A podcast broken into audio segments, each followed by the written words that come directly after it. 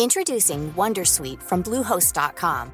Website creation is hard, but now with Bluehost, you can answer a few simple questions about your business and get a unique WordPress website or store right away. From there, you can customize your design, colors, and content. And Bluehost automatically helps you get found in search engines like Google and Bing. From step-by-step guidance to suggested plugins, Bluehost makes WordPress wonderful for everyone. Go to bluehost.com/wondersuite. This podcast is for entertainment purposes only and does not replace your own financial, tax, legal, or financial product advice.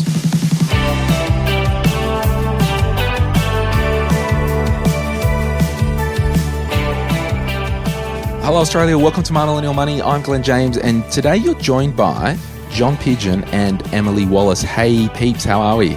Very well. Very good. Very good indeed. Nice. Now, we are recording this episode on Wednesday, the 16th of December, and it is going live on Thursday, the 17th of December.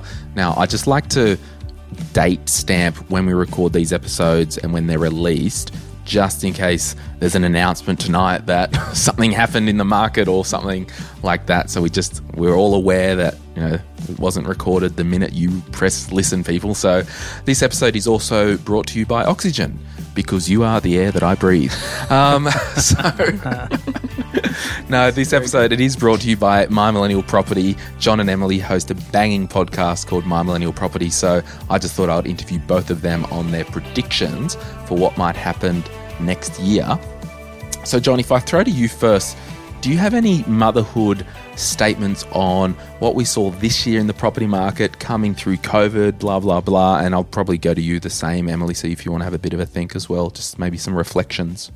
Yeah, yeah. Look, um, interesting year 2020, hasn't it? Like with uh, COVID come about early, and I think a lot of people it threw a lot of fear into a lot of people's lives, and and I suppose we track the property markets around the country for a living, so I didn't see that there was going to be too much of a, um, I suppose, a downfall in the in the markets. And I think we interviewed a few economists early, and we're talking about how big the government stimulus was going to be, and that was going to be a big player.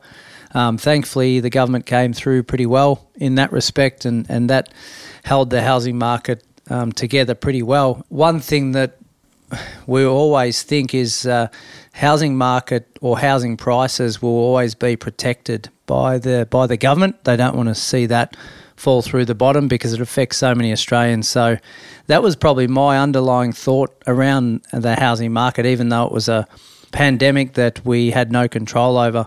So we probably didn't see the amount of growth that was going to occur. Uh, I've always thought that property prices were not going to go backwards, um, at least in good locations and, and good dwelling types.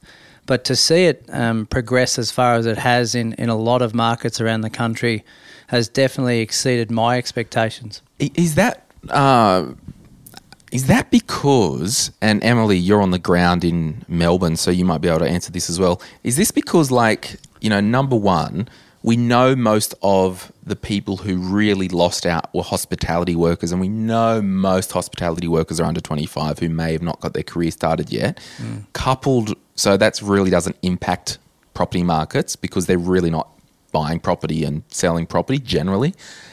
And coupled with, well, we can't bloody travel, so that 25 grand that we're going to spend in Europe, uh, we will just start our property uh, portfolio early. So, was that relevant to what like why we didn't see markets tank? I definitely think so.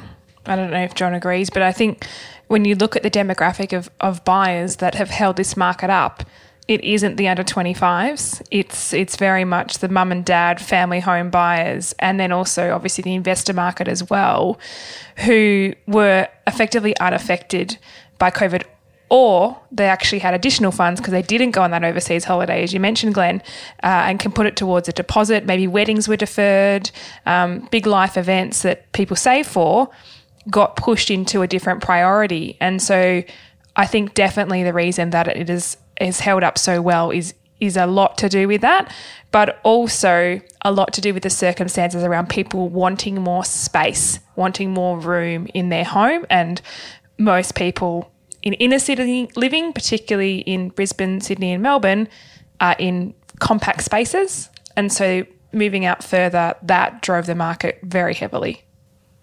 Yeah, I think the stimulus in general is what held it all together. Yeah, but it's it's so funny, John. Like I was thinking, like this whole property thing, and there's there are people that will think this, and they've got a right to think it. Like the whole property market, particularly new properties in the building construction, since the turn of the century in the 2000s, when we started giving first home buyers and grants and state government uh, stamp duty, for over like 20 years now, basically the government have had their mitts in this stimulus thing. Like, does that mean it's the new norm and the government's al- always got to prop up uh, the building and construction industry? Like, I just worry from a human level that for 20 years, there's always been stamp duty grants. There's always been some type of build your home and get 10 grand type grant. Yeah. And then there was an extra injection with COVID. I don't know if, like, I'm not an economist, but I just think it's very interesting and wonder if it is a bit of a false economy. Yeah, I think generally speaking, when you look at Australia as a um, a country around the world, it, it's definitely one of the most livable locations in the world. Um, we've we've got the best conditions to live in. The the chances for every Australian to or anyone who comes into the country to work and, and have a good life is there. But you're you're right. The housing prices have um, have continued to get on the rise um, for the last well hundred years basically. I, I can't see that changing, but. I suppose the, the the key is there's because of the interest in living in Australia. Um, once COVID finishes, the, the migration rate will continue to ramp back up again, and and we fundamentally have a shortage of uh, of properties or dwellings to live in around the country. Yeah. So that's what helps with um, price growth. Yeah, and I want to get back to that, but Emily, any reflections on this year as an autopsy? Well, we all know it's you know been very turbulent in the market. Uh, it's interesting looking at, at from a numbers point of view and the data of um, looking at the national median house price and where that fell because obviously, as we always say, and, and everyone should know, there are markets within the market. But I think the sort of overarching picture of this is we actually only had five months of decline in the whole of the year. And we've just come out of the the second month of increase in that that value. So my reflection is that the property market dipped at its absolute lowest point when when the numbers were the highest with the virus. And I think it just shows how resilient it can be as soon as there's hope and there's uh, positivity and, and we're coming out of it. So too did the market. And now, from, from my account where I stand down here in Melbourne, it's on fire and a lack of stock is is driving up prices in almost every single pocket of Melbourne. And that is the fundamental prop- problem. You know, on balance, Australia has low stock and land. Well, we're not making any more of it, other than some, some some subdivisions. But uh, Yeah. yeah, okay. So, Yeah. and just finally, a question for both of you. I know uh, apartment living, uh, and I think Sydney's had a bit of a slump with apartments, and the vacancy rates have been quite high. I don't know what it's been like in other capital cities, but has that been a bit of an immigration short term issue? And do we see any issues, particularly with all this China stuff happening? We don't know what the political landscape will be with China uh, next year. So if the borders open back up, uh, there could be some other things that stop Chinese immigrants. There could be some other things that stop Chinese students because we know that the Chinese will buy an apartment in a city no problem because they've lived in apartments in big cities. So I'm not an analyst, I'm just a nobody, but that's just from my anecdotal vibe. Yeah. Any comments on that? Yeah, Emily, do you want to have a have a quick yarn on that? Yeah, definitely. Look, I think first and foremost, you know, internationals as a whole, not just China, um, obviously make up a large student population in the education realms, particularly um, those. uh, Student accommodation, but also the apartments surrounding the universities. Personally, that's where I've seen the biggest um, supply of stock, but the, the lack of demand. You know, people don't want to live in those buildings who already reside in the city. Um, I think I don't know how well that pocket of the market will bounce back. Um, but then also immigration in general into the major capital cities, you often find that families will go to those sort of house and land packages because their money goes a lot further. They can buy a family home, so it's a bit twofold there. Um, by my accounts, the apartment market in the sort of we call it the inner middle ring in, in Melbourne, where it's a bit more suburban and a bit more community based, there's actually an undersupply, which surprises me. I must say, very much surprises me. Um, in the in the selling market, if I was personally a landlord and uh, I, I couldn't get a tenant for the property, you know, for a while, and possibly selling was on the cards, I'd be making the move at the moment. It's a hot market. Mm. Um, we, we're not seeing that in, in the volume we thought we would, I'll be honest. So maybe there's more to come in 2021 of those apartments. And I think it's just interesting. You said it the other day, I think, on one of the episodes of My Millennial Property. And yes, I do have a listen to the odd episode just to check up on both well of you. Number one fan. The stuff we hear in the media they might be just getting a data report that's a couple of weeks or a month or two old or a quarter old, mm. where you guys are on the ground. Yeah. Like, mm. and this is just why we have to, when we see on the news headlines that this and this and that and that, it's just literally, it doesn't mean anything because if you're not buying an inner city apartment, mm. well, who cares? Yeah. Yeah. So, further to what Emily's mentioned there, I think the migration internationally has, has ceased um, naturally because of what's happened. Uh, but there's also been a lot of expats come back into the country, which has also insulated the amount going going out. Um, so that or or, or new, uh, I suppose, investors buying into the the country. So with university students going home quickly, that's affected apartments and will continue to hurt for the next uh, few years. But those coming in are actually going to the larger regionals and um, and the capital cities and buying houses. They're not buying apartments, so that's helped with the housing markets um, being, um, I, I, suppose, undersupplied in um, in most areas around the country. I think, generally speaking, there's also a lot of um, intra migration. So there's interstate migration, but actually migration within the states is there's a lot of that occurring now. So, for example, someone moving out of Sydney and, and going to Port Macquarie or Dubbo or Orange, there's a heap of that happening at the moment, and um, and Melbourne's a big one for that. They're they're moving out of there because Emily, you mentioned it with the lack of space, so they're going still staying in the state but heading off to um, to larger regionals to live. And I think you know if this work from home thing continues, and a lot of businesses have found out that hey, we can work from home. Well, well, why wouldn't I get my good city dollars and go live in a regional centre and have a banging quality of life? Correct. Yeah, and mm. it's um, yeah. it's a. Uh, on the central coast here right now on the ground, there is hardly any houses for sale. We're looking for a couple of clients to buy property here, and both of them are ex um, Sydney people move to the coast, know they can work um, locally. They don't have to go into Sydney now, but they're on the same dollars. Yeah, it's amazing.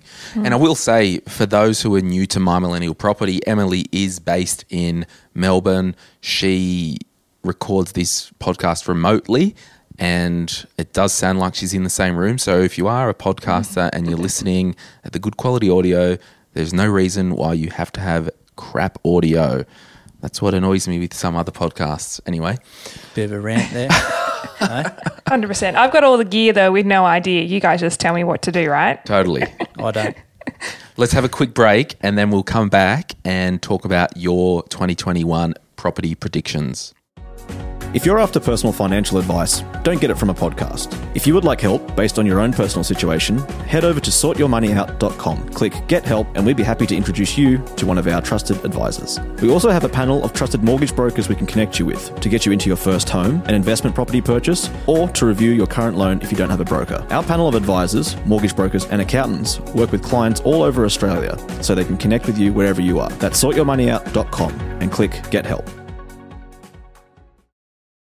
Okay, who wants to go first?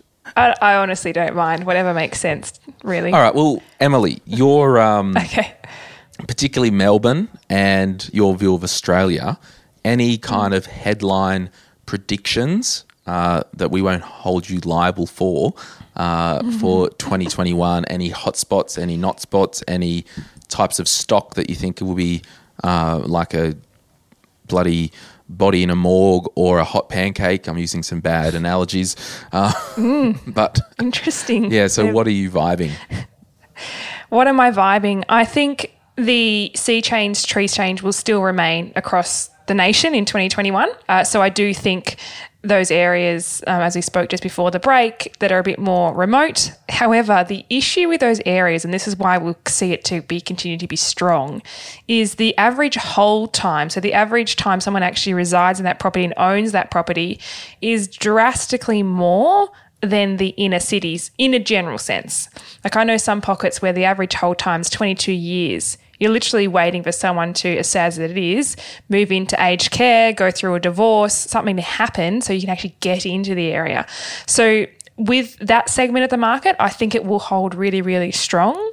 The first half of 2021 is going to be very interesting. There's a number of incentive cutoffs to do with stamp duties and grants and things like that that do expire on the 30th of June. So I think we'll see a massive rush in the first instance of everyone trying to get hold of that and it to be valid.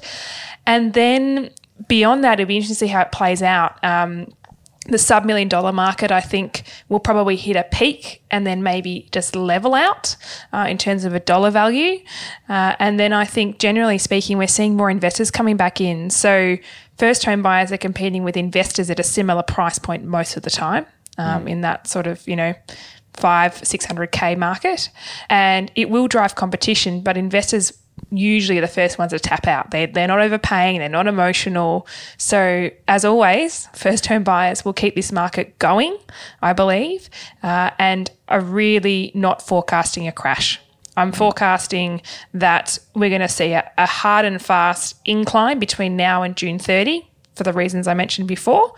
And then I think we stabilise in the second half of the year, um, which will also depend on finance announcements. Obviously, with rates being so low, can they get any lower? I'm not sure, and how that plays out and how much more money people have access to. But uh, yeah, that's my my general sense. Strong market.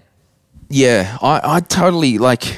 We've recently announced the results of the My Millennial Money Census, and if you listen to this podcast go live uh, on Tuesday of next week, we announce those results. Uh, and there are a lot of listeners that have good income, have good savings, and people thinking, oh, what downturn? Oh, what recession? Oh, what COVID? Because I think almost 75 to 80% of our listeners still kept their income during COVID. So if you're still cashed up, still on your good income, still maybe working from home, you've got more money. Yes. Yeah. So it's you're absolutely right. We can still plow, but I've I've got one other question, Emily. You mentioned that kind of sub mill. You know, when we talk about share markets and investing, we kind of talk about these psychological thresholds. And you know, for the the uh, All Ords, it might be you know really didn't get down past the five five during the the the, the correction. You know, it would be just interesting to see you know if that psychological threshold of a million dollars does get pierced, and does that become the new floor? I think it will it will pierce. Well, I'm speaking a bit more specifically about Melbourne at the moment Sure. because the concessions, right, that are on the stamps guarantee the number of properties that sell exactly on a million will all of a sudden incline between now and, and then. After that point in time, though, it's much of a muchness. So I think that would be fair to say that maybe there's a new mental barrier. I mean, a million dollars actually isn't a lot of money to buy a property these days in certain certain areas. It doesn't actually buy very much, um, and I know that's probably hard to stomach for some people, but it is it is the truth. And so, what becomes the new norm is at one point five is a is a really good budget. Is it two? It's inflation. It's you know, million dollars used to be a lot of money at one the, point in time. the weird Not so thing much is wages haven't done anything for a million years. Mm. Like that's Mm-hmm, the real problem in Australia. But anyway, so John, Yes, interesting. So we, I do a property market update every month, and I coincidentally did one yesterday. Great. Um, and some of the things I spoke about yesterday, um, I'll relay. So the the first thing that um, is maybe a concern to look at is. Uh, we've we've got all these lovely grants. There was up to forty five k worth of grants for, for first home buyers if you build um, regional grants, etc. A lot of that would be and, talking to them on the ground, they are living in it for six to 12 months and then moving out and it becoming an investment, right? So when you think about that, what does that naturally mean? Well, it means there's going to be more properties up for rent and there needs to be supply of renters to go and um, consume that supply, right? So, could we see a little bit of a glut coming on to increase vacancy rates in certain areas if you didn't do your due diligence as to where you were building in the first place? That remains to be seen, but I think that will occur definitely in some some areas, especially outlying areas that haven't got the uh, the infrastructure or desire for people to move there. So you're so I guess what you're saying, John, is in coming into next year, coupled with Emily saying this possible cliff in June, and we know that the home builder thing has been extended and it's now fifteen thousand dollars, so there is a taper there. I think in this environment, while there won't be, uh, well, we're not predicting a property crash and all that stuff. We're saying you still need to be hyper vigilant and aware of what's going on in your unique area and on the unique piece of stock that you're after.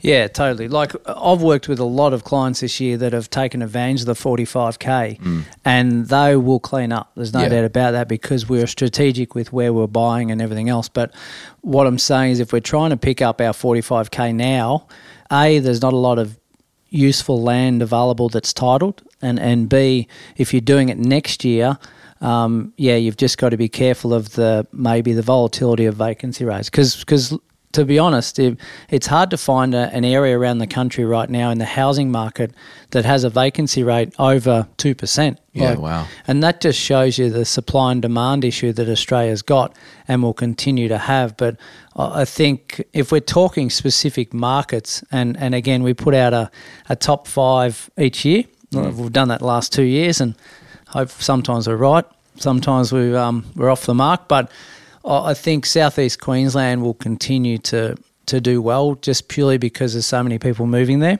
Uh, again, good dwelling types in good locations, and Perth has really recovered as well. So. Um, days on market are extremely low over there at the minute, and I think that will still continue. You can still go and buy something in Perth for half a million dollars, five k from the city, Yeah.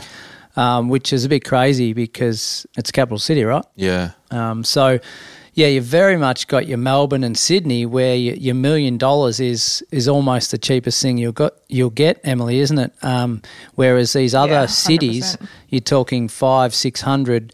You can um, have have a pick at a lot of options. And I think it's still, you know, as a first time investor, I know I can stomach 500 grand, not a million dollars.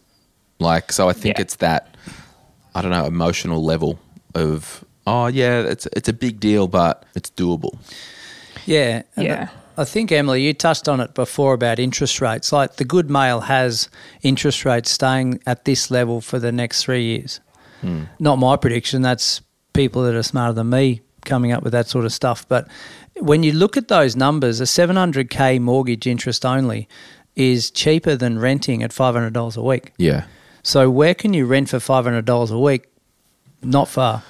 So, okay, so what we're saying is if you're an investor next year, you know, given vacancy rates are so savage, really, really, really do your homework. Like, because the horse is bolted, there's probably, there could be a bit of a premium now in the market, um, particularly for new builds and builders going, oh, we'll just throw it up 30 grand. Like, but for a first home buyer, my type of view is if you're going to be living there long term, the right time to buy is when you have the money, you find the place that you love, and it's right for you because you know you got to live somewhere and you're going to own it for a while. Yeah. You're not going to try and you know overpay, but I think for me personally, the home for long term, not as because it's more of a lifestyle play.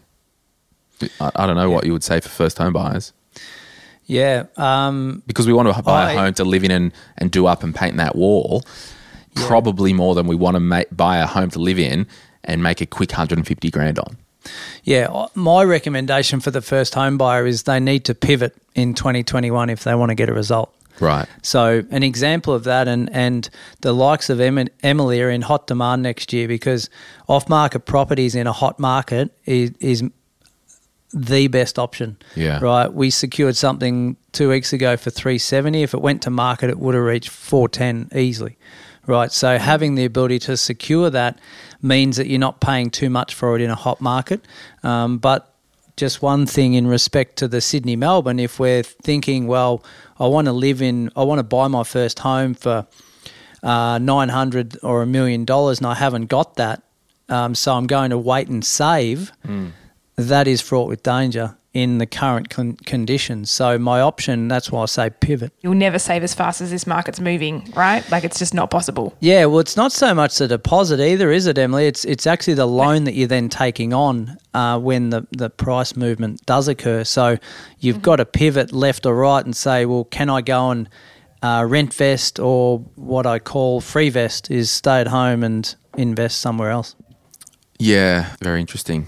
So, Emily, we've got a lot of listeners in Melbourne. Uh, what are some names of pockets that could be some go tos in 2021? And while you're just thinking of that, I was thinking before John and Emily, with this off market stuff happening, like you said, you you bought for 370, it would go for well over 400. In this market, reach out to John, reach out to Emily, because a buyer's advocate or a buyer's agent will pay for themselves categorically. Yes. Just leaving that right there. so, Emily, some s- suburb names around Melbourne. Some suburb Vegas. names. So, in terms of value for money, and obviously I deal with a lot of first home buyers, but in terms of things that you could really make your mark on and and have the practicalities of a community, public transport, and a lifestyle. First go up the rank would be Carrum, not Carrum Downs, just Carrum, which is down um, on the coastline towards Frankston. Frankston itself, and now Frankston, for Melbourne people listening, will know that it it unfortunately has had a bad name. It's been it's been um, what's the phrase? Painted with the something I don't brush. know. Anyway, The bogan brush. I don't know. It's been tarred with the wrong brush. That's right. Frankston South. And then on the other side of the city, looking more north of Melbourne CBD, places like your Prestons, Reservoir, Thornbury, they are, in my opinion, especially Coburg. Actually, I think in one of my recent vlogs, I tipped Coburg. So undervalued for what you can get um, if you're at a slightly higher price point. Um, I would definitely recommend those. Um, they're probably my main areas that I would say will Yeah, have a bit of growth in them and keep your eye on them. I was having a look the other day, actually, at Reservoir. You, you can buy a decent dwelling in there for seven, eight hundred still, can't you? Yep, hundred percent. And I th- it makes so much sense. Like you look at proximity to CBD, you look at the community infrastructure. It's already all there. Mm. So you're buying into something that's established, which you know that's always my preference. Buy where the, it already exists. Mm. Mm. Yeah, John, do you have any suburbs? You mentioned um, southeast Queensland. Any other, and Perth, any other kind of pearlers up your sleeve asking for me more than anyone? Yeah, But- well, well, I've been banging on for the last 18 months, two years about um, Ballarat and Bendigo and Geelong and those places. So, Horse I- started to bolt, do you think? yeah, the, the horse is, is gaining momentum. Um, there's definitely been some growth there, uh, especially Geelong. And, and uh, yeah, but look, again, the vacancy rates, they're 0.5% in Bendigo at the moment. So, uh, again, that's still that supply and demand issue that um, will continue to perform for the next couple of years. I think while the while the money's cheap. So yeah, and and you're still getting four and a half percent gross yields in those places. So that's also attractive for the investor that wants to throw 400, 500 k at something.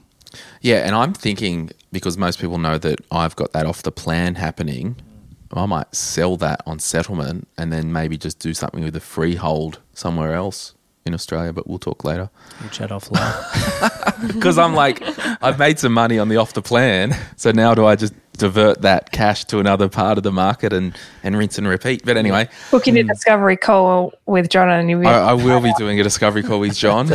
I won't charge you, mate. Oh, you're a champion. But if you do want a discovery call with John and you want to bounce some ideas off him, uh, just with your property goals and just to get out of your own mind, uh, go to sortyourmoneyout.com, click get help.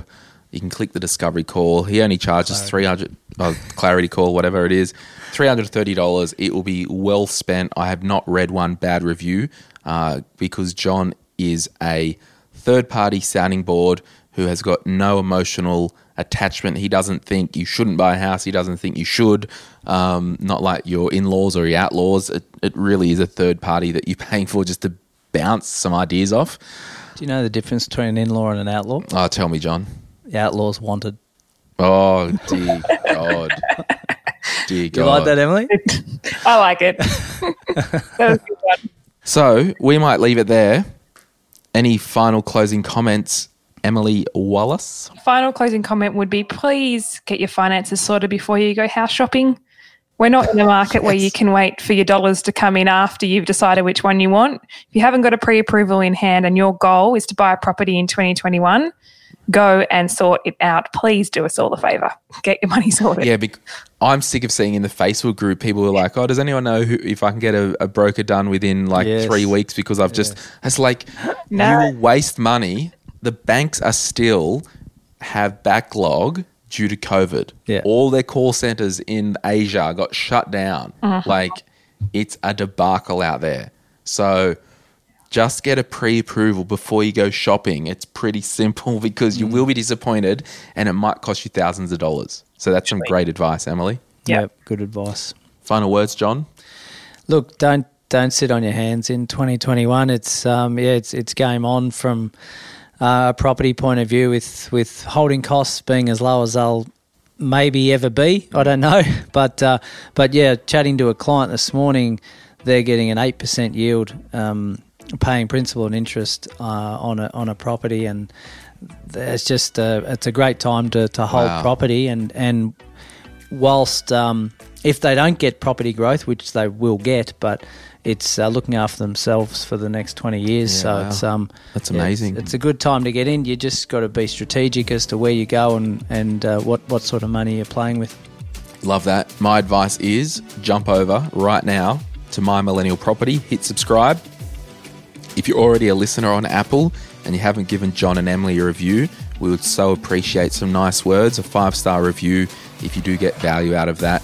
And of course, everything we talk about is worth what you paid for it. So, Emily, Merry Christmas. John, Merry Christmas. Thank you, everyone, for listening to My Millennial Property this year.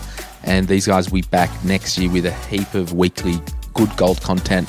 Send your questions into the show, mymillennialmoney.com. There's a place there you can click uh, submit a question. Uh, and these guys would love to talk about it in the new year. We'll see you later, Emily. See you, John. Thank you, Glen. Yeah. Merry Christmas. Merry Christmas.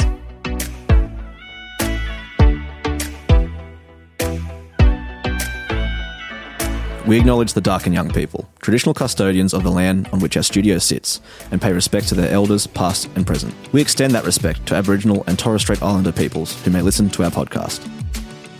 My Millennial Money supports A21, a charity focused on abolishing slavery and human trafficking all over the world.